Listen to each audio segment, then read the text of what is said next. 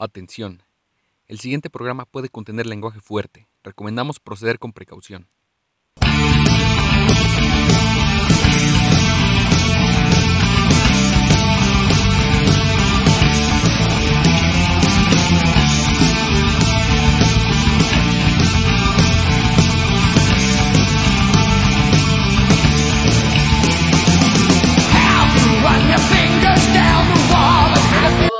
Bienvenidos a una nueva edición de Lucha Libre de Wrestling de la banda de Cholo. Aquí Martínez y yo listos para hablar de lo que pasó en la semana en NXT, en AEW Dynamite y también algunos temas extras que abordaremos después más para echar desmadre. Un poquillo de berreo también va a ser necesario.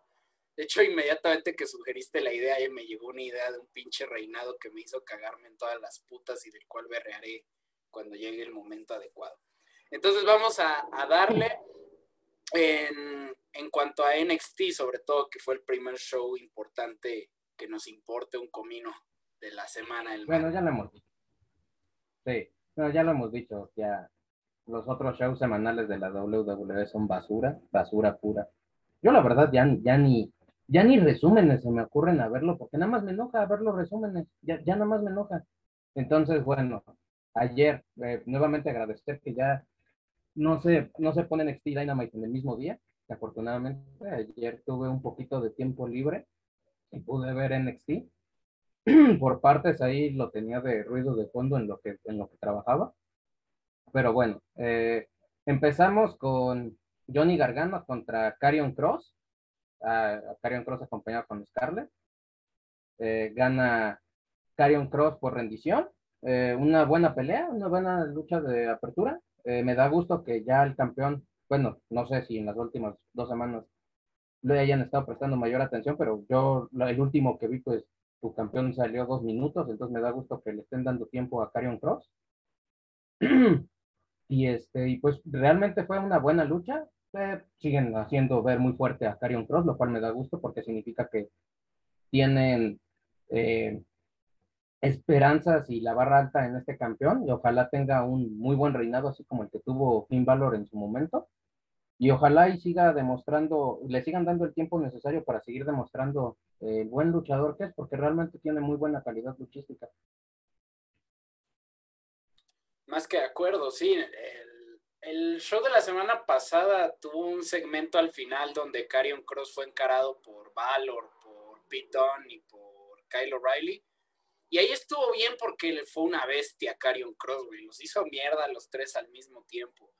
Y ahora, eh, bueno, y después Austin Theory y Gargano lo atacaron por la espalda porque iban a confirmar que la lucha de esta semana. Obviamente no es como que esperaba que Austin Theory hiciera algo contra Carion Cross más allá de, de mostrar agilidad, de, de mostrar hechuras, y perfectamente así fue. O sea, pierde Austin Theory, pero tampoco queda mal, güey, porque es contra una pinche bestia como es Carion Cross, antes Killer Cross. Entonces, eh, en ese aspecto, bastante bien, no, no me quejo nada de esa parte.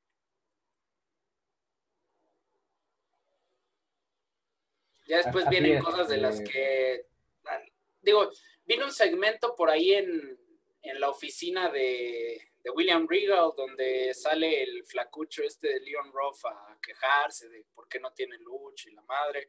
William Regal dice que no, que no está listo, o sea, que básicamente no tiene la alta médica para luchar esta semana. Se enfurece, le avienta unas cosas del escritor y dice, ok, va bien por ahí la cosa. Vino un segmento también por ahí que estuvo chido, el de eh, Cameron Grimes con Teddy Biasi, güey, en una... en una subasta por una casa. Eso estuvo chido, está chido eso. Sí, esa sí, dinámica. Bueno, me gusta, me gusta. Buena comedia. Eh, no desespera a Cameron Grimes, sino que es cagadísimo, güey, cagadísimo, porque él se empieza a desesperar de que le gana Teddy, Teddy Biasi. Sí. Siempre da gusto ver un buen salón de la fama ahí haciendo cosas positivas y no estupideces. Como debe ser, o sea, NXT probando lo que se debería hacer. Sí, no, no, no Crown Jewel haciendo DX contra Brothers of Destruction. Bueno, no, no hablamos de eso, eso nunca pasó, sí, cierto, no, eso nunca pasó. Eso fue un sueño que yo tuve una pesadilla, sí, cierto. Este, eh, también fue el segmento de Finn Balor, eh, encarando a Carion Cross, también muy buen segmento. Eh, dan su, el anuncio para que, por su revancha en dos semanas, eso va a estar muy bueno. digo, eh, espero que, digo, yo sé que no va a ser una lucha como la del título en, Stand On Deliver, yo sé que no va a ser así, bueno, podría ser, no sé, pero pues por ser, este, para haberlo anunciado así, yo creo que va a ser una excelente lucha. Eh, los dos ya demostró que tienen una química muy buena en el ring. Y, y bueno, pues este, esperarlo con ansias nada más. Eh, también anunciaron que Johnny Gargano va a defender contra Bronson Reed. Eh, pues al parecer le, le, están dando, por los últimos resultados y por las luchas que ha tenido, pues al parecer tienen bastante confianza en Bronson Reed, me da gusto. Eh, todavía no estoy muy convencido con él, eh, con respecto a su gimmick, a su personaje de luchador. No dudo que trabaje y se rompa el lomo en, en, el estudio de performance y nada de eso, pero como que todavía no me convence para un, un título todavía. Eh, no creo que se lo den, pero yo creo que están haciendo, pues están poniendo las esperanzas en él y me da gusto ver a alguien como Bronson Reed eh, triunfar. Y si en algún momento sube, tiene el físico para, para estar en el midcard sin ningún problema, lo cual es, es, bueno, porque entonces le quitas que a lo mejor quieran llamar nuevamente a Finn Balor o a, alguien más y lo entierren, como siempre. Entonces, pues, pues a lo mejor puede ser algo muy bueno para él. Puede ser, el, concuerdo contigo en la parte que tampoco estoy todavía al 100% convencido con Bronson Reed. Digo, es buen luchador, tiene calidad. El tsunami lo hace ver muy bien. Un movimiento tan simple como un splash desde la tercera cuerda lo hace ver chido. O sea, es, es, y es un personaje, es un luchador creíble, que eso también es muy bueno. Pero de hecho, yo sí creo aquí nuestra predicción va a ser contraria. Yo sí creo que le van a dar el título ahorita, porque ya perdió dos veces, güey, contra Gargano. Pierde una tercera vez, ¿qué credibilidad le queda al güey? bajo esa posible idea o bajo esa mira. Entonces yo creo que sí se lo van a dar. Eh, afortunadamente, bueno, no recuerdo, tal vez no sé si fue porque en ese momento me levanté o algo cuando estaba el show, pero no recuerdo haber visto un segmento esta semana de Dexter Loomis en Indy Hardware. No sé si hubo, pero no recuerdo y qué bueno. Eh, también que me den un poco de descanso de una historia de la cual no soy particularmente fanático. Eh, bueno, yo iba a hablar del evento estelar, pero lo dejamos mejor para, para después. Anunciaron que Talla por fin va a debutar, güey, en un par de semanas. Que bueno, ya era hora. Eh, lástima el nombre, pero hay, hay chance. Eh, Asaya Surf Scott debuta una nueva facción, buen segmento, buen manejo del micrófono y la madre. Cuando sale Pete Dunne a, a, retar a todo el roster para un careo general diciendo que es el más rudo y la madre, que obviamente yo solo creo, yo tenía esperanza de que saliera alguien más a enfrentarse con él, alguien diferente, alguien que no haya tenido la oportunidad eh, de brillar en NXT quizás, o que sea de los nuevos por brillar. Eh, pero no, fue Leon Ruff que lo atacó por la espalda porque estaba molesto, porque no le habían dado lucha. Eh, no tengo, o sea, pobre Leon Ruff no es mal luchador, tiene calidad, sobre todo muchísima agilidad y destreza. Pero a diferencia de un Rey Misterio, de un Matt Saidal, ahora Evan Bourne, de en su momento Kofi Kingston, en su momento el propio CM Punk, eh, Will Osprey, Zack Saber Jr. y muchos otros luchadores que antes eran cruceros o de esa división de pesos de medio hacia abajo. Leon Ruff tiene un problema, güey, y es que a mí no se me hace un luchador creíble, güey, pero por ningún motivo se me hace creíble. ¿Por qué? Porque desafortunadamente está escuálido, güey. Está escuálido, está mega, mega flaco.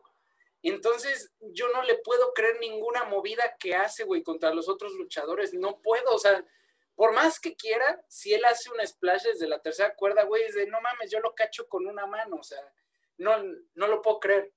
Sí, no, güey, no, no, no, no, no. Entonces, pobre cuate, eh, le está pasando algo así como Jürgen Damm con los Tigres cuando jugaban los Tigres, este güey mexicano. O sea, es de, güey, come un poquito, métete proteína, genera masa muscular en el gimnasio para que sea más creíble, porque ve a, a eh, Isaiah Surf Scott, es más o menos del, de la talla en cuanto a estatura, pero él sí está trabajado, él sí tiene músculo. es un luchador creíble. Hasta el propio Rey Misterio con su 1.65 o 1.70 creo que mide, pesa 90 kilos, no mames. O sea, y no es como que esté panzón, así, este, o sea, es, es, de, es de, de, de, fuerza, de puro músculo. Entonces, y sí tienes toda la razón, eh, cuando hace movimientos, o sea, quitando pues, la, las típicas movidas aéreas, porque pues aún así, aunque si yo te aviento algo de 50 kilos desde arriba, de todas maneras te va a costar trabajo, pero cuando hace distintos movimientos, digo, mm, no o sea, sé. sí, pero contra güeyes que están acostumbrados a ir al gimnasio y levantar más de 100 kilos, güey. Cuando se, se avienta un güey que parece haitiano, que no ha comido en unos días, güey, que pesa menos de 50 kilos y sí me la mega mamé con eso. Me la mega mamé con eso, pero entendieron el punto, pues no mames, o sea. No es creíble, güey, que te aplaste un güey así.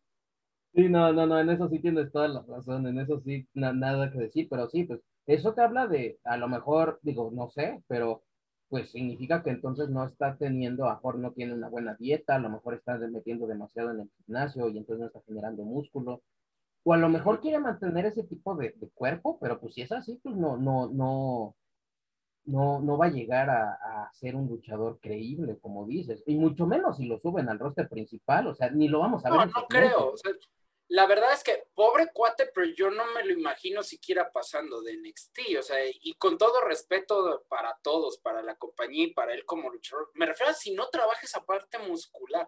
Entiendo que está muy chavo y normalmente de muy chavo tienes la ventaja de que puedes estar así por una temporada, pero hay que, hay que ganar. Ve el, ejemplo que se me ocurre que es muy, es, este güey sí es mega parecido físicamente, pero está en AEW, Danny Limelight, que forma parte de, de Nightmare Factory de Cody Rhodes. Mm, ese güey es del mismo, ese güey sí está para que veas de la misma estatura y hasta se parecen físicamente él y Leon Ruff. Pero Danny Limelight sí está, se ve que está empezando a trabajar esa parte muscular, está empezando a generar masa nuevamente, es que ve a Leon Ruff en cualquier segmento que se ve de espalda, güey, se le marcan los putos huesos, güey. Eso no está bien. Eso no, eso no está bien, o sea, parece que neta se está muriendo de hambre y no sé qué sea, porque es igualito al cuando metió un gol Jürgen Damm y festejaba quitándose la playera de güey, vuelve a poner, cabrón, por favor, das lástima. E, ese six pack no es de, no es, no es de, no es de ejercicio, ese es de que te estás muriendo de hambre. Exactamente, o sea, y, y, ahí es nuevamente, si no te ves creíble, o sea, si yo como aficionado no te veo como un luchador creíble, menos los dirigentes de las grandes empresas, menos los güeyes que se encargan del booking, o sea, de, no sé cómo se, bueno, no me acuerdo el pinche término en español, pero de, de programar todo, ¿no? O sea, ¿Te acuerdas cuando ganó el título norteamericano contra Johnny Gargano? Aparentemente eso fue un botch, o sea, fue un mega accidente en el ring que no debía haber pasado. Ah, sí, ¿por qué crees que se lo quitaron luego, luego, güey, a la semana? Pues porque parece que fue un accidente, güey. Y de hecho, mucha ah, gente, o sea, sí fue una sorpresa agradable porque decías que bueno por el chavo y la madre, todo eso está bien, todo eso está bien, es válido. Pero cuando los otros luchadores, cuando la, la afición y el, los que se encargan de estudiar esto, o sea, los críticos y periodistas oficiales de lucha libre, porque nosotros no somos periodistas de ningún, somos aficionados nada más y criticamos porque se nos da la pinche regalada gana y tenemos el tiempo. Pero si este tipo de gente te empieza a criticar y empieza a ver cosas, o sea, yo veo gente que ya no le gusta ver a Leon Ruff en semana a semana, porque no falta, güey, en, el, en los segmentos no falta. Y hay gente a la que ya no le gusta. Yo soy de esos que empieza a llegar a esa parte donde dices, o sea, ya dejen de meterle historias que no sean creíbles. Todo lo de Isaiah Swerve Scott tenía sentido. Es una buena rivalidad. Ahorita ya no debe seguir esa rivalidad, ya para mí ya ah, no, no, no. Pero manténlo ahí, velo fogueando y dale ese, o sea, sobre todo si ves al máximo dirigente de NXT Triple H, pinche güey mega mamado. Debería, ve, a Bronson Reed, es el extremo opuesto. O sea, es mucho más fácil, hasta eso, imagínate, es mucho más fácil que triunfes con sobrepeso a con baja de peso, cabrón. Sí, no, bueno, luchadores con sobrepeso, creo que hemos tenido ejemplos y que han sido campeones de adeveras, que les han dado reinas. Big Show, Mark Henry, de hecho, podríamos hacer un programa sobre eso perfectamente, güey, sobre luchadores con, con, un cierto grado eh, de sobrepeso. hablando en índice de masa corporal, no estamos hablando de enfermedades ni nada, simplemente. Sí, no, no, no, no, no, de, puro peso. Sí, ya se hablará. Pero bueno, hay que darle, hay que darle chance al chavo. Hay que darle chance porque está muy chavo, que se prepare y con suerte eh, me calle el hocico, ¿no? Y, y se vuelve, porque también no le deseo mal a nadie, güey, menos a un luchador que, que es joven y que está No, no, no, no, en absoluto. Bueno, ya de ahí viene eh, la lucha femenil por el título. No esperaba un cambio de título para nada. Yo creo que nadie en el planeta esperaba que le quitaran el título a Raquel González, pero mucho mérito por darle el valor a Mercedes Martínez, güey. ¿Cómo agradezco ¿Cómo agradezco en serio que ella no quiso seguir con esa mierda de Retribution en Raw, güey? Qué bueno que no, cabrón, porque ve qué calidad. O sea, ella es una luchadora veterana, eh, anteriormente de artes marciales mixtas, de hecho, pero sigue demostrando que tiene el calibre, güey, para rendir en grandes empresas como es la WWE. Y me da gusto por ella y muy buena lucha más de 10 minutos, siempre se va a agradecer que dure más de 10 minutos. Bien. Que no sean squashes, ¿no? Que no lloven a nadie, eso, es lo importante. Y sobre todo, no, no se vio mal, no se vio mal.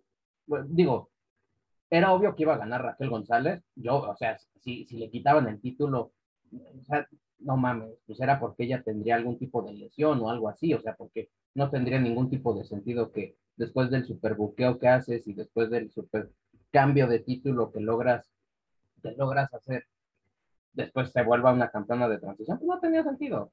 Y fue una buena lucha, la verdad, entretenida, divertida de ver. Este, pues nada más que decir. Eh, eh, eh, obviamente haces bien, haces ver bien a tu campeona, se sigue haciendo viendo, se sigue siendo, se sigue viendo creíble y este y no haces ver mal en la derrota, lo cual siempre se agradece que no que no que no se acaben las luchas rápido y que des el tiempo suficiente para que las dos puedan demostrar de que puedan hacer una buena lucha. Nada más eso. Y hablando totalmente de mostrar la pelea estelar, güey. Lucha por títulos cruceros. Eh, lo dije hace unos programas, Santos, Santos Escobar le dio valor otra vez a ese título que era inexistente, ese, ese valor. Y aquí demostró por qué. Perdió la lucha, retuvo Kushida. Eh, a mí me preocupaba que volviera a ganar Santos Escobar, no porque no lo merezca Santos Escobar, sino por lo que significaría para Kushida. Pero afortunadamente retuvo el título Kushida. espero que entonces signifique que va a tener otros luchadores y sobre todo que Santos Escobar va a tener el espacio para ir por algo más. O sea, Podría ir Santos Escobar más adelante por el título norteamericano, lo cual estaría excelente. A lo mejor lo liberan para ir al main roster. Bueno, eso espero que no, pero hay posibilidades infinitas para Escobar.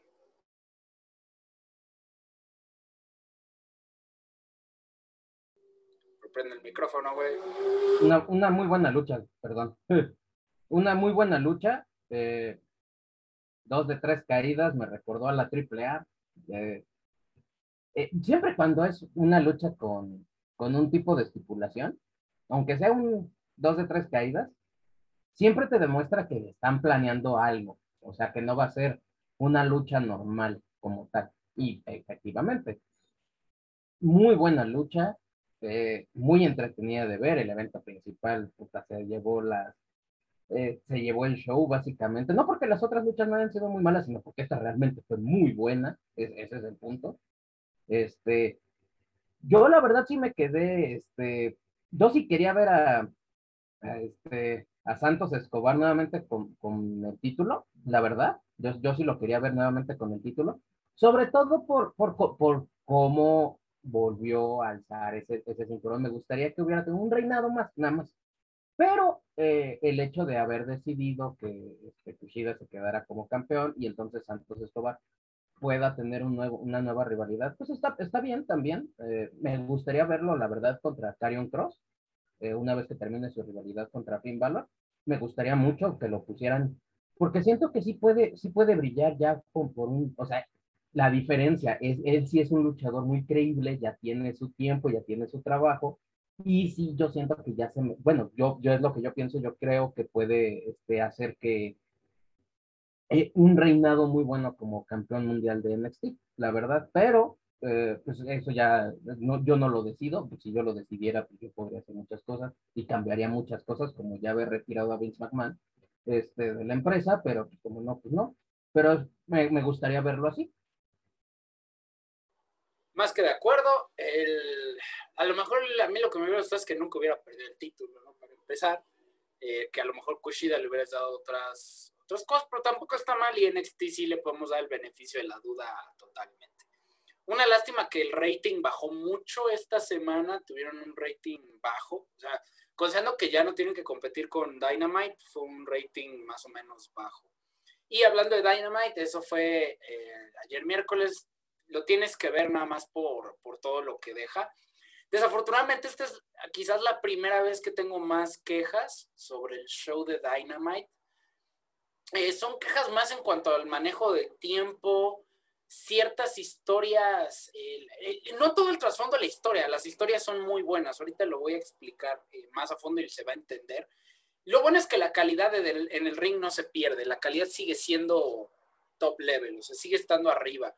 Lo demostraron teniendo el patearon, o sea, hicieron mierda, explotaron la puerta prohibida, la abrieron de forma impresionante con la primera lucha. Yuji Nagata, una leyenda de la lucha libre en Japón, particularmente en New Japan Pro Wrestling, tuvo eventos en WCW en algún momento Yuji Nagata y retó al campeón IWGP United States Heavyweight Champion, o sea, John freaking Moxley y vaya lucha, 15 minutos más o menos, eh, suficiente tiempo para un luchador veterano, pero también para mostrar su calidad en el ring. Una técnica soberbia como la mayoría de los luchadores japoneses que, se basan mucho en trabajo de lona y mucho trabajo de maniobras. Em, pero John Moxley también es un genio en el manejo de las luchas, de historias. Puede ser hardcore, puede ser muy técnico, puede ser muy básico ganó con el clásico Paradigm Shift, también conocido como Dead, eh, Dead Rider en New Japan, y retuvo el título, que está bien porque eso da pauta para próximas rivalidades y sobre todo próximas colaboraciones con New Japan. Entonces, excelente forma de abrir el show, realmente. Básicamente después de esa lucha, básicamente hicieron un corto comercial porque, pues, ¿cómo sigues eso? Eh, así tal cual. Pero es Dynamite. Dynamite se las ingenia eh, lo que más sonaba para esta semana era la lucha por los títulos de parejas de EW. Eh, Young Bucks, que son los campeones contra SCU, Frankie Kazarian y Christopher Daniels, porque la estipulación ya desde hace eh, meses era que la próxima vez que SCU perdiera una lucha de parejas oficial, iban a dejar de ser una dupla. Entonces todo mundo sabíamos que no iban a ganar era más que mega pintado. El manejo de la lucha y la dinámica fue soberbia. Eh, cuando abren, se abre la cabeza Christopher Daniels en una patada contra el poste, güey, a partir de ahí fue un manejo de historia fenomenal. Y aunque era obvio que iba a ganar John Box, sí hubo momentos donde parecía creíble que ganara SCU. Aquí viene mi queja. La parte luchística excelente, la parte de manejo de la historia dentro del ring pre y durante, soberbia. Acaba la lucha y te juro que no pasan ni 20 segundos que sonó la campana, güey. Se ve la cara de sorpresa de Frankie Kazarian, pero en vez de que dejaran que ese momento, eh, o sea, brille, resalte la tristeza de que CU se separa, ¡pum! Segmento backstage. Verga, güey. O sea, eso. O sea, tu cara lo acaba de, ejemplificar mi reacción y la reacción por lo que veo de todo mundo, porque también, desafortunadamente Twitter me spoileó mucho antes de que pudiera ver Dynamite, porque ayer miércoles pues, hubo liguilla del fútbol mexicano y pues obviamente iba a ver la liguilla, ganó el Toluca, putos. Y lo vi hoy, pero, eh, o sea, tienes la historia de que SEU se va a separar, una dupla que lleva años siendo dupla en Impact o TNA, en Ring of Honor, en New Japan, con una historia durísima con Young Bucks. Cuando acaba la lucha y se hace oficial, el equipo de comentaristas hace su chamba, dando realce emocional. Pero, güey, ni siquiera pasaron cuando se abrazan, güey. Eso lo ves después en un clip que subieron a Twitter, güey. O sea, güey, esto era, esto tenía demasiado valor para que lo dejes pasar. Christopher Daniels es un luchador de más de 50 años que todavía la rompe en el ring. Frankie Kazarian también es un veterano que la rompe en el ring. Era un equipo que mucha gente adora, mucha gente vio cuando crecía, güey, se desarrolló viéndolo. O sea, ¿cómo haces eso, güey? O sea, la verdad, ahí sí, ahí sí dije, eso me decepciona, sobre todo porque es AEW y tiene una vara muy alta. Sí, eh, imaginémonos en un caso, por ejemplo, cuando Shawn Michaels se retira después de la lucha de Undertaker. En, imaginémonos, termina la lucha, Undertaker se va, le da su espacio en el ring a Shawn, y que cuando empieza a dar las gracias, ¡pum! No mames, yo, yo, yo, rompo la tele. Yo, yo, o sea, de por sí, porque pues, Shawn Michaels es mi luchador favorito de todos los tiempos. Y todavía que no hubiera un respeto, porque eso es respeto, es respeto para, para tus luchadores y más para veteranos. O sea, tú acabas de narrar básicamente su carrera y que la rompieron en las distintas compañías. Oye, pues aunque sea dos minutos de que se abrazan, o a lo mejor empiezas una rivalidad entre los dos de que se empiecen a empujar. No sé, inventas algo, pero no nada más cortas así nada más. Digo, qué padre por la, digo, y, luego, este, que todavía no se permite que la gente esté en, en ringside, bueno, con cierto porcentaje de gente, pues entonces significa que su despedida fue así, así fue como lo separaste, pues no, eso sí está muy feo, eso sí está muy mal, la verdad. Ahí sí está H, ahí sí está H. Ahí sí te digo, o sea, por eso sí tenía una queja fuerte ahí. Sobre todo porque el segmento, o sea, ya sabemos que hay una rivalidad de John Moxley y Eddie Kingston con Elite, o sea, con Kenny Omega, con John Box y con Good Brothers. Entonces no necesito otro segmento que me recuerde que está esa rivalidad, güey. Neta, no lo necesito. O sea, que entiendo que lo dijimos antes de empezar el programa, TNT como canal y como cualquier canal de, de, tele de paga, te exige publicidad en medio de todos los programas. O sea, no puede pasar más de 15, 20 minutos sin comerciales, güey. Eh, tienes que meter publicidad en cuanto se pueda, por eso lo de Picture in Picture y todo eso, que tienes que manejar muy bien los tiempos y tienes que tratar de cuadrar todo. Aquí es un buen momento en el que un segmento así no tiene valor. Deja que la emoción florezca, güey, con la gente que había en el, estadio, 20, 25% de la capacidad del, del, del venue, del Daily Place o como se llame, ahí en Jacksonville. Güey, pasa en el momento que se vea la incredulidad de, de Kazarian, Daniel se echó mierda, cubierto de rojo la cara por porque se abrió, que los comentaristas se vea que no sepan qué decir porque están anonadados. Todo eso, güey. Y después de que se abrazan, a lo mejor los dos se levantan los brazos, se va uno y atrás de él se va el otro. Comerciales, güey. Eso hubiera sido una joya, güey. De un brote de emociones total. O sea, seguramente seguramente Dynamite se va a dar cuenta, seguramente va a escuchar las críticas de Dave Meltzer, de, de Insider Ropes, de todos los canales oficiales de seguimiento al periodismo luchístico de los fanáticos, y la siguiente semana lo van a reponer. Que se agradece, pero no, ya, ya pasó el momento, y entonces por más que tú trates de componerlo, solo estás mejorando el futuro pero evidentemente no se puede cambiar el pasado. Entonces ya el error ahí queda desafortunadamente, con una historia tan emocional y tan importante. Ahí es donde está la parte que, me dolió del show, porque le tengo demasiada estima a IW y quiero que siempre haga todo bien. Ya me pasó con lo del fiasco de que no explotó el ring, pasó la semana pasada con Blood and Gods, un poco, porque la lucha estuvo muy buena. Eh, aquí también tengo otra queja, de hecho, eh, esta es más sencillita. Más adelante de eso viene un segmento donde Pinnacle, en particular MJF, van a festejar que le ganaron a Inner Circle la semana pasada en Blood and Gods. salen en un carrito Santana, Ortiz y Sami Guevara, que eran los menos madreados del grupo. Está bien. Y atrás del carrito sale Chris Jericho, pero con el brazo todo madreado, con vendas y todo. Eso está bien, porque es de ok, no está listo para competir. Pero inmediatamente hacen un desmadre, les abren y les echan agua con una manguera así estilo Stone Cold, que eso está chido. Lo malo es que eso deriva en que ahora van a tener otra lucha. Entonces yo digo, a espérate, ¿cuál fue el punto de tener una lucha tipo War Games, Blood and Gods, en una jaula gigante con dos rings, si de todas formas va a haber otra lucha en esa rivalidad?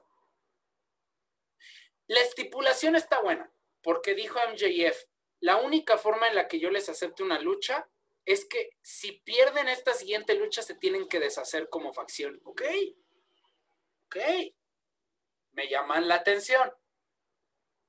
La lucha va a ser otra vez un Stadium Stampede como el año pasado que Inner Circle se enfrentó a, Elite, a Kenny Omega, John Box, Matt Hardy Hangman Page.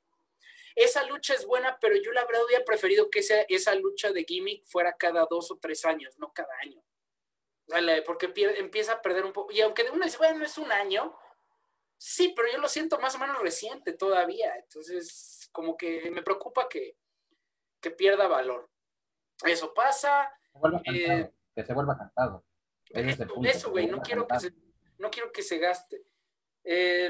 afortunadamente te digo, es AEW y siempre sabe cómo llevar a cabo las, las cosas. Entonces, el show cierra brutalmente como normalmente tiende a hacerlo. Y eh, Darby Allen tenía que defender el título TNT contra Miro. Miro lo ataca desde antes, así va entrando Darby Allen, lo ataca, lo hace mierda, lo avienta contra los aficionados, bueno, contra el ringside, contra todos lados. Después de como cinco minutos entran al ring, Darby Allen con su clásico espíritu de nunca rendirse, siempre luchar, se quita la chamarra, y le dice al árbitro que suene la campana, se le va Miro encima.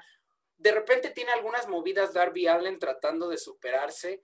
Tiene por ahí unos falsos finishers bastante buenos, pero Miro lo hace pomada y obviamente el nuevo campeón TNT, Miro. Por fin, güey. Por fin, Miro, el anterior Rusev, muestra la bestia que es en el ring el búlgaro una bestia y es el nuevo campeón TNT y nos deja muchísimo para el futuro en cuanto a rivalidades. Que es el pequeño detallito negativo al final, que también esto no es la gran cosa, solo es un, detalle por ahí. Ya había dicho en otras semanas que eso de que todos los shows tengan que terminar con guerra de facciones no me tiene tan, tan feliz, sobre todo que siempre sea Sting queriéndose pelear con gente y todo eso. Para variar, en cuanto Miro gana la lucha, Ethan Page y Scorpio Sky van a atacar a Darby Allen y a, Sting, y bueno, llega Dark Order a sacarlos y se acaba el show. Yo digo, o sea, ya, ya dejen que acabe de otra forma, porque siempre tiene que acabar de la misma forma. En los últimos meses, no, no, no, no de toda la historia de, de IW, pero por lo menos en los últimos meses así acaba. Entonces desde ya también paren repito, tuvo cosas negativas el show, es la primera vez que me tengo que quejar tanto. Eh, por suerte, la calidad en el ring suple todo, entonces sigue teniendo una vara en cuanto a calidad que afortunadamente parece inalcanzable. Así es, eh, la calidad siempre está ahí. Afortunadamente la calidad luchística en Dynamic siempre es, siempre es espectacular y este y sí es cierto, eh, de las pocas veces que, he podido hablar contigo es de la... Igual habla muy bien del show porque este, si te estuvieras quejando semana con semana, pues estarías hablando de Roy SmackDown. Entonces, eh, digo, supongo que son detalles menores, quitando eso de, de la disolución de las parejas, eso sí me pareció bastante grave. Ese sí está bastante grave.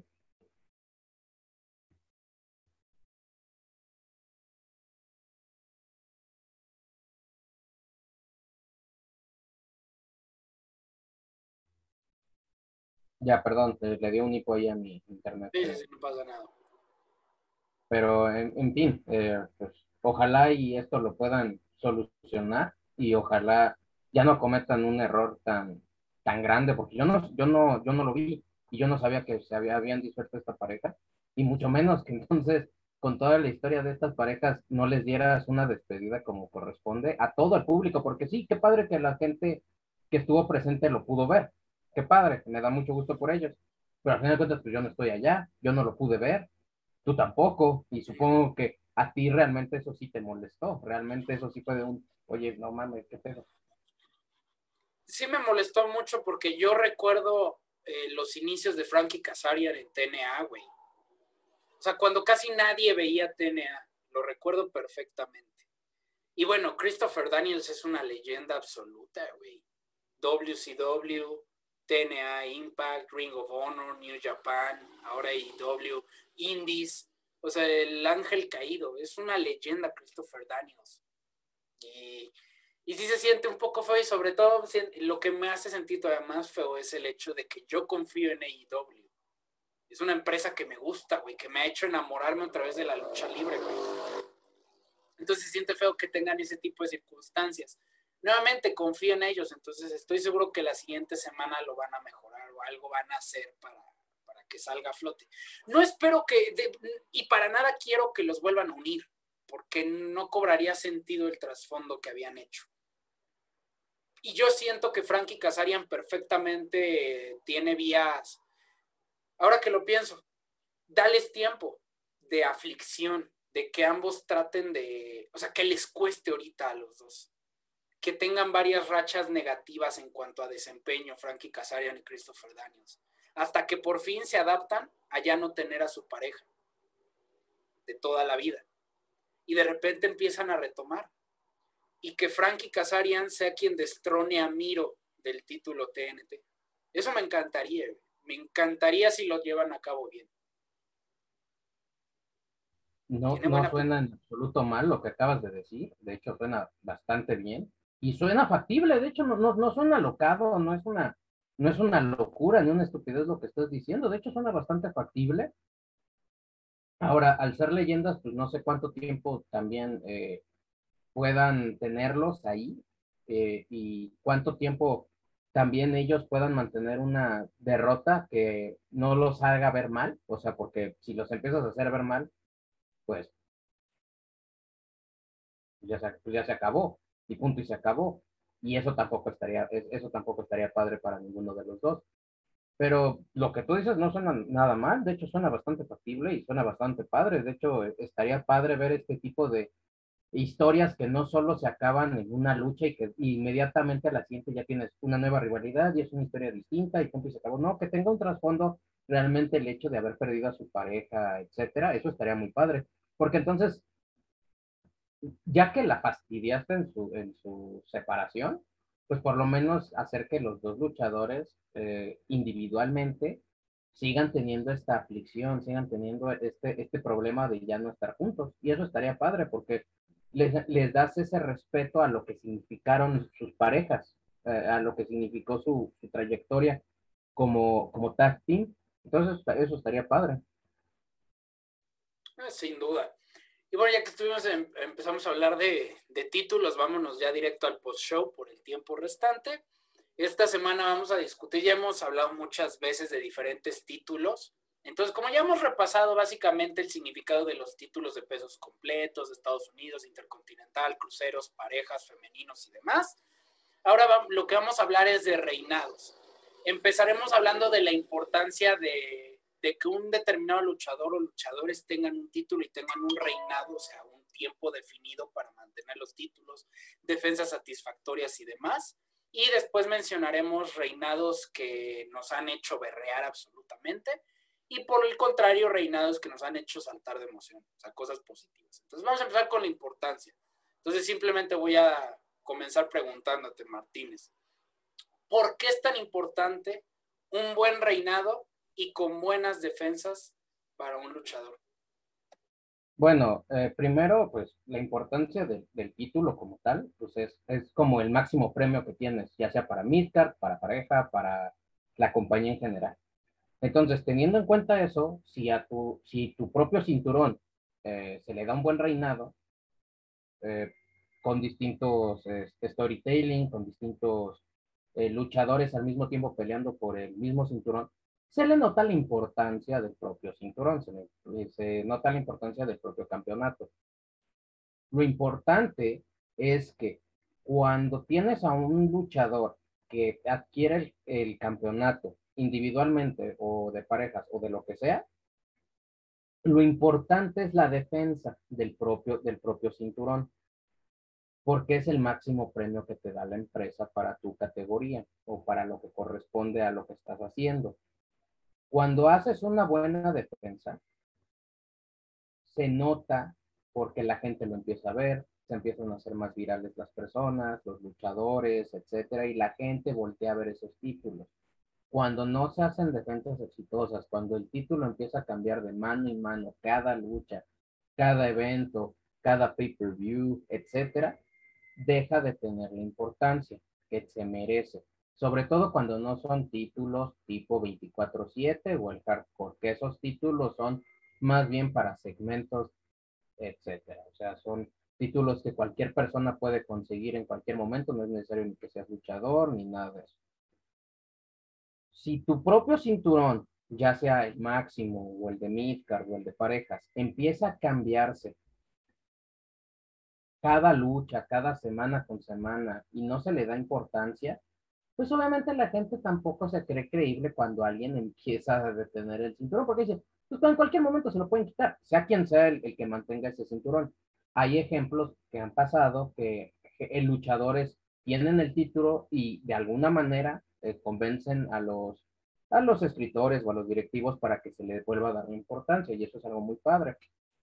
Pero luego pasa, como por ejemplo, el, título de parejas de y SmackDown. A pesar de que tienes a dos duplas, bueno, dupla y lo que sea que es AJ Styles y Homos, eh, nada más tienes dos parejas, entonces es obvio que en algún momento una pareja le va a quitar el cinturón a la otra, eso es obvio. Si tienes otras cuatro parejas, bueno, entonces puedes empezar a idear que qué pareja va a ser la que tenga el título, pero eso también viene para la cantidad de luchadores que se utilizan, e, etcétera. Son muchos puntos que se tienen que tomar en cuenta, pero la importancia es, primero, que tu luchador sea creíble como campeón, que se le dé una, un, tiempo correspondiente a lo que es un, cinturón, un título, en, las luchas, ya sea semana con semana, que aparezcan tus campeones y que hagan defensas exitosas. Los rivales con los que este, se enfrentan estos campeones que sean creíbles, porque desde la propia cartelera tú te puedes ir imaginando, ah, él no le va a quitar el cinturón, o, ah, mira, con él sí puede pasar. Y desde ahí se van generando expectativas. Por eso luego suceden sorpresas, pero la mayoría de la gente ya va con una idea de, ah, no creo que se lo quite, punto y se acabó. Y si pasa, dices, ah, mira qué grata sorpresa, pero si no es un luchador creíble, dices, pues se va a convertir en un campeón de transición, punto y se acabó, se lo quitan a la siguiente semana, y punto y se acabó, y así es normalmente lo que sucede.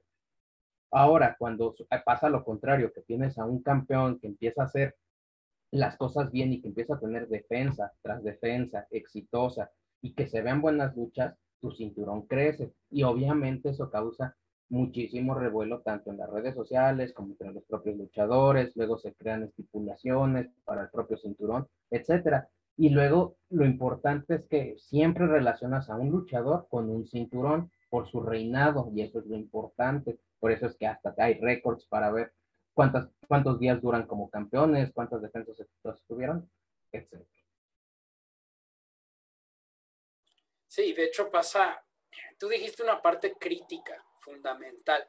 El tiempo que le das a tu campeón y el tiempo va desde cómo lo presentas en, programas semanales, en los pagos por evento, en la propia lucha en particular, en segmentos fuera de la lucha y en el reinado completo en sí, el tiempo que dura. Vamos a, a poner también por qué es tan importante el tiempo y si lo quiero mencionar yo. Cuando un campeón no tiene el tiempo suficiente, como tú lo mencionaste en aquel show de NXT, que no fueron ni dos minutos en los que Carion Cross y nada más salió así parado, alguien lo vio feo y ya. Cuando le haces eso, aparentemente menosprecias al campeón. Como empresa das a entender que no tiene el suficiente valor y eso es muy Tienes el otro lado, la otra cara de la moneda, la sobreexposición. Cuando todas las semanas en todos los shows sale el campeón y haciendo lo mismo sobre todo, también pierde muy fuerte la credibilidad. Te lo empiezan a atorar por la garganta y ahora sí me hace coquillas. O sea, nadie lo va a aguantar, todo el mundo se harta. Ya nadie lo quiere ver como campeón. Y lo peor es que si tu idea es que sea un reinado largo, la gente no te va a comprar lo que estás haciendo y lo van a buchar. Ya le pasó a Roman Reigns antes, cuando la empresa te lo atiborraba. Le pasó el punto contrario a Brock Lesnar. Brock Lesnar cuando fue campeón, güey, defendía el título cada cuatro o cinco meses, cabrón. No veías el título en Raw, pero ni por accidente, más que cada tres o cuatro meses antes de que viniera el pago por evento donde por fin iba a defender el título. Entonces, a veces hasta se te olvidaba que existía el título, güey, porque no está, no lo ves. Tiene el lado positivo que dices, bueno, no, no es cualquier cosa, no es una utilería que vas a ver todos los shows y que cualquier güey lo puede ver, tocar y agarrar, pero también llega un punto en el que se te olvida que existe. Entonces también llega a ese punto negativo.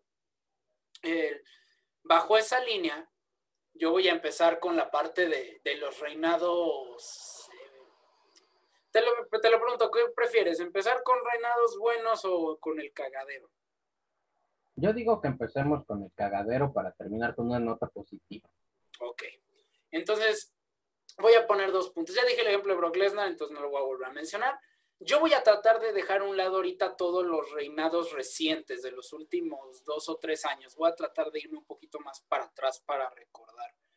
Eh, uno de los reinados que más me imputó a mí, pero por mucho, por mucho, por mucho, fue Jinder Mahal. O sea, o sea, no, no, no, no, no, no, no, no, no el título WWE en ese momento, después de que pasó todo el desmadre de la unificación y demás, que nadie entendía cuál era cuál, que tuvieron que meter el título universal porque ya todo el mundo estaba harto de que no, se entendía las líneas temporales de los títulos.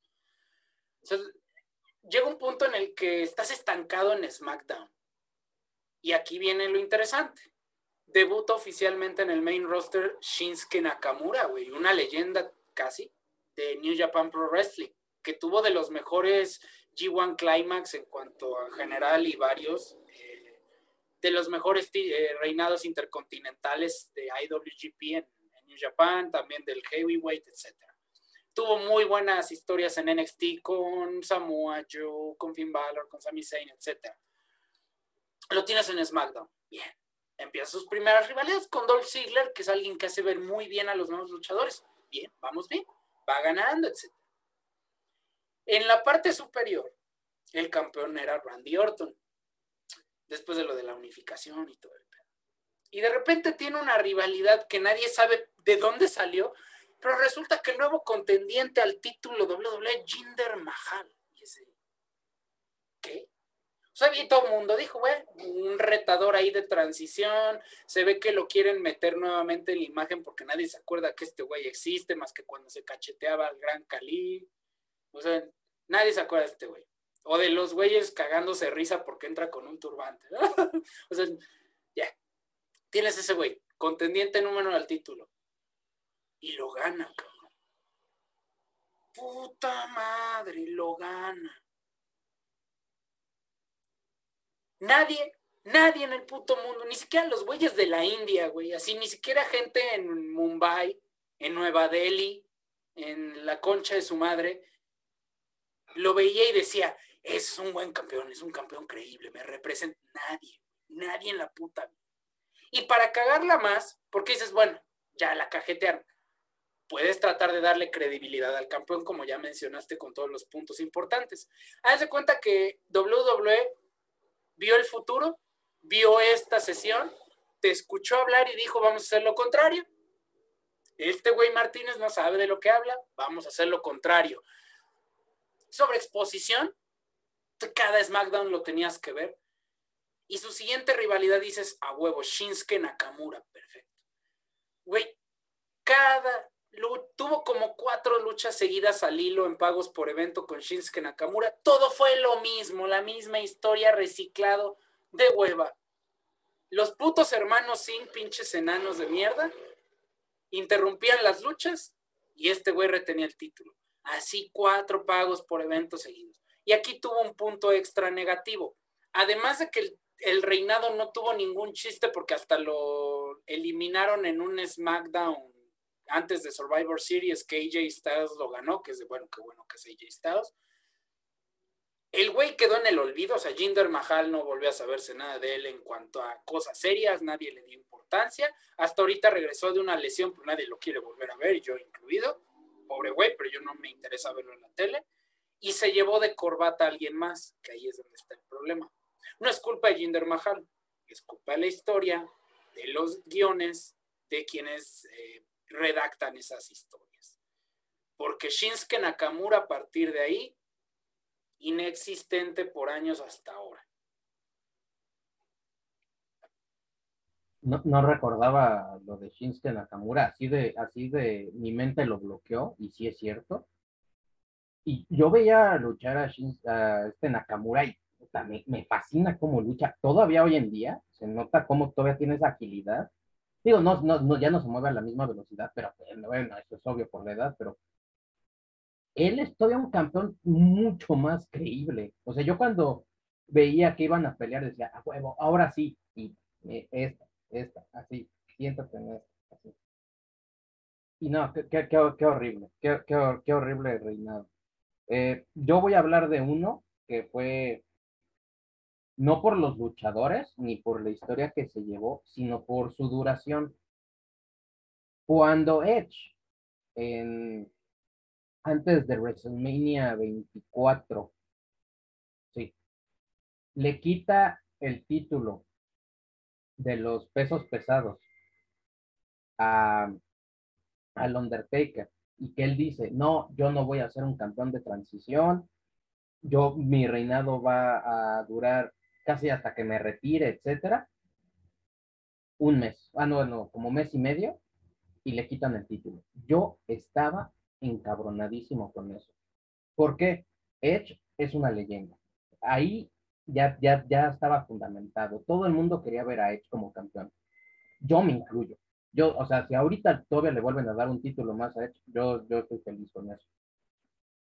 Pero en ese momento, cuando él se rompía el lomo, semana a semana, haciendo un chingo de luchas súper buenas y que no se le respete ni siquiera tres, cuatro meses, o sea, que sea literalmente al siguiente pay-per-view y que todavía le restringen la herida de, no que no ibas a ser un campeón de transición, óyeme, no mames, ese a mí como me imputó, me imputó, pero en serio, porque dije, no mames, o sea, entonces nadie está a salvo de estas estupideces, es lo que yo pensé, porque todavía que hubiera sido, es que, es que no, es que ni siquiera para quitarle el título era, era para que durara, pero no, se lo quitaron y lo peor es que yo pensé, bueno, a lo mejor trae una lesión, a lo mejor trae una lesión y por eso tuvo que, no, no traía nada. Y eso cómo me encabronó, porque después estuvo luchando y luchando y no tuvo otro título hasta años después, que fue, este, afortunadamente después fue su, su super regreso contra Jericho, que pudieron terminar esa historia que se quedó estancada lamentablemente por su, por su lesión, que qué bueno que no terminó su carrera, afortunadamente, pero digo, no mames, o sea, todavía que no, no, no le correspondes eso, y luego lamentablemente una lesión, no mames, eso a mí como me encabronó, eso sí como me imputó. Sí, ahorita que lo dijiste me acordé, güey, porque es de esas veces en las que iban a introducir el concepto, fue después eh, cuando iban a introducir el concepto de Money in the Bank y todo eso. Sí, no, no. Obviamente también reinados muy cortos tienen ese detalle. Que el campeón se siente de transición, se siente menospreciado. Y bueno, para, entonces pasemos ahora a lo, a lo positivo para tratar de terminar con una buena nota este programa, pensando en reinados que nos hayan dejado algún recuerdo positivo. Eh, hay varios por ahí de fondo, sí, nada más doy buena mención a lo que ha hecho últimamente Roman Reigns y obviamente Kenny Omega. Pero eh, uno de los eh, reinados para mí más importantes, emotivos, sin duda. Sí es, este, sí tiene que ser, este sí es más reciente, pero ni modo, este sí lo tengo que mencionar. El de Kofi Kingston. tampoco duró el tiempo que yo hubiera querido. De hecho, terminó de una forma muy negativa también. Pero el, desde el momento que ganó el título Kofi Kingston, en los meses anteriores desde el Royal Rumble, entra una lucha gauntlet en SmackDown porque Mustafa Ali se lesionó, hizo el spot de Iron Man, o sea, del que más dura, tuvo una muy buena Elimination Chamber y la gente empezó a clamar por él, güey, empezó Coffee Mania se da en WrestleMania, vence a Daniel Bryan por el título y eh, ese fue el primer luchador eh, afroamericano en ganar el título WWE porque había varios campeones heavyweight, o sea, del que era el dorado, este título bien chingón. Booker T es uno de los más importantes que podemos recordar. También por ahí Mark Henry.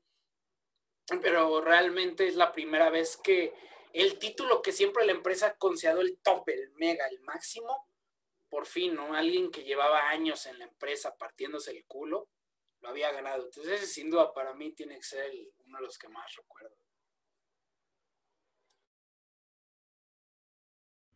Sí, no, eh, eh, cuando empezó Copimania, digo, hay que recordar que en el 2009 eh, tuvo esta aspiración por el título y supuestamente por un botch que tiene, lo en, superentierran supuestamente, yo no sé, pero bueno, eso es otra cosa. Me hubiera gustado eh, verlo como campeón en el 2009, pero bueno, fue una sorpresa espectacular que le lograra ganar a, Daniel Bryan y lo que duró, si es cierto, yo también hubiera preferido que durara más, pero fue un muy buen reinado, no te lo atiborraban así de, quiérelo, porque ya la gente lo quería, entonces no era necesario que, que, que lo, te lo estuvieran presentando. Y fue un muy buen reinado lo que duró. Yo voy a recordar un, un reinado que para mí significó mucho, que fue lo último que yo veía semana a semana, que fue el reinado de Cien Punk, los cuatrocientos y tantos días de reinado, que se lo logra quitar a John Cena y que lo defiende contra él y contra muchos otros. Ese reinado para mí ha sido espectacular, no solo por, por la calidad luchística, que bueno, Punk la tiene de sobra, la verdad, sino también por su propio manejo en el micrófono, por lo mucho que representó el título nuevamente, porque ya todo el mundo estaba cansado y yo me incluyo de ver a John Cena y Randy Orton pelear, porque hay que recordar que el año pasado, antes de que Cien ganara, fue un año entero de John Cena contra Randy Orton. Pay-per-view tras pay-per-view era un, ok, si hubieron sorpresas donde alguno ganaba uno y otro ganaba al otro, pero cuando Cien Pong logra ganar en su tierra, en Chicago, esa escena espectacular, que se va con su gente con el título y que no sabías, bueno, no se sabía supuestamente que sí se iba a mantener en la empresa y que se iba a llevar el cinturón a otra empresa supuestamente y menciona y me puedo ir a cualquiera que yo quiera, me puedo ir a New Japan, me puedo ir a IW, me, así y empezó así a, soltar. Yo dije, no mames, y lo gana, y lo gana, y, y empieza y hasta hace poco le rompieron su récord del, del, título que más, que, el campeón que más tiempo duró, 436 días, una cosa, una cosa estupidísima. Eh, la gente lo aclamaba, la gente lo pedía todavía más que John Cena, que John Cena era así como la super cara de, de la empresa. Siempre llegó y dijo, quítate niño, dame tu juguete, a ver, dámelo. Y así, y ese reinado yo, porque fue lo último, porque después fue cuando lo volvieron Hill por una razón muy estúpida y después fue la incorporación de Shield, donde eran tres contra uno todas las luchas. Yo decía, bueno, ¿qué está pasando con esto? Y después, pues ya sabemos todo lo que pasó con Cien Pong, lo de su lesión y etcétera, y lo de su despido, el día de su boda, etcétera. Pero a mí nadie me quita ese reinado. Para mí ha sido un reinado espectacular. Para mí no ha habido un reinado que, que supere mis expectativas a ese punto. Y eso también es un error para mí, porque entonces yo quiero que todos los, reinados sean de ese estilo. Yo sé que no siempre se pueden hacer así. Hay veces que necesitas meter eh, a un campeón de transición por ahí, a veces este, tienes que hacer que tu campeón parezca eh, el underdog ante todo lo que se le viene encima, y hay veces que este, con la ayuda de la autoridad eh, el campeón se, se, mantiene. Pero bueno, para mí ese ha sido el mejor reinado que ha habido. Yo también curiosamente estaba pensando en ese CM Punk en un momento. Lástima, lo malo es cómo terminó con la roca y todo eso, ¿no? Pero para no hablar de eso y no dejar en desmadre, con eso terminamos el programa de esta noche. Entonces, no más estén al pendientes porque se vienen también las predicciones.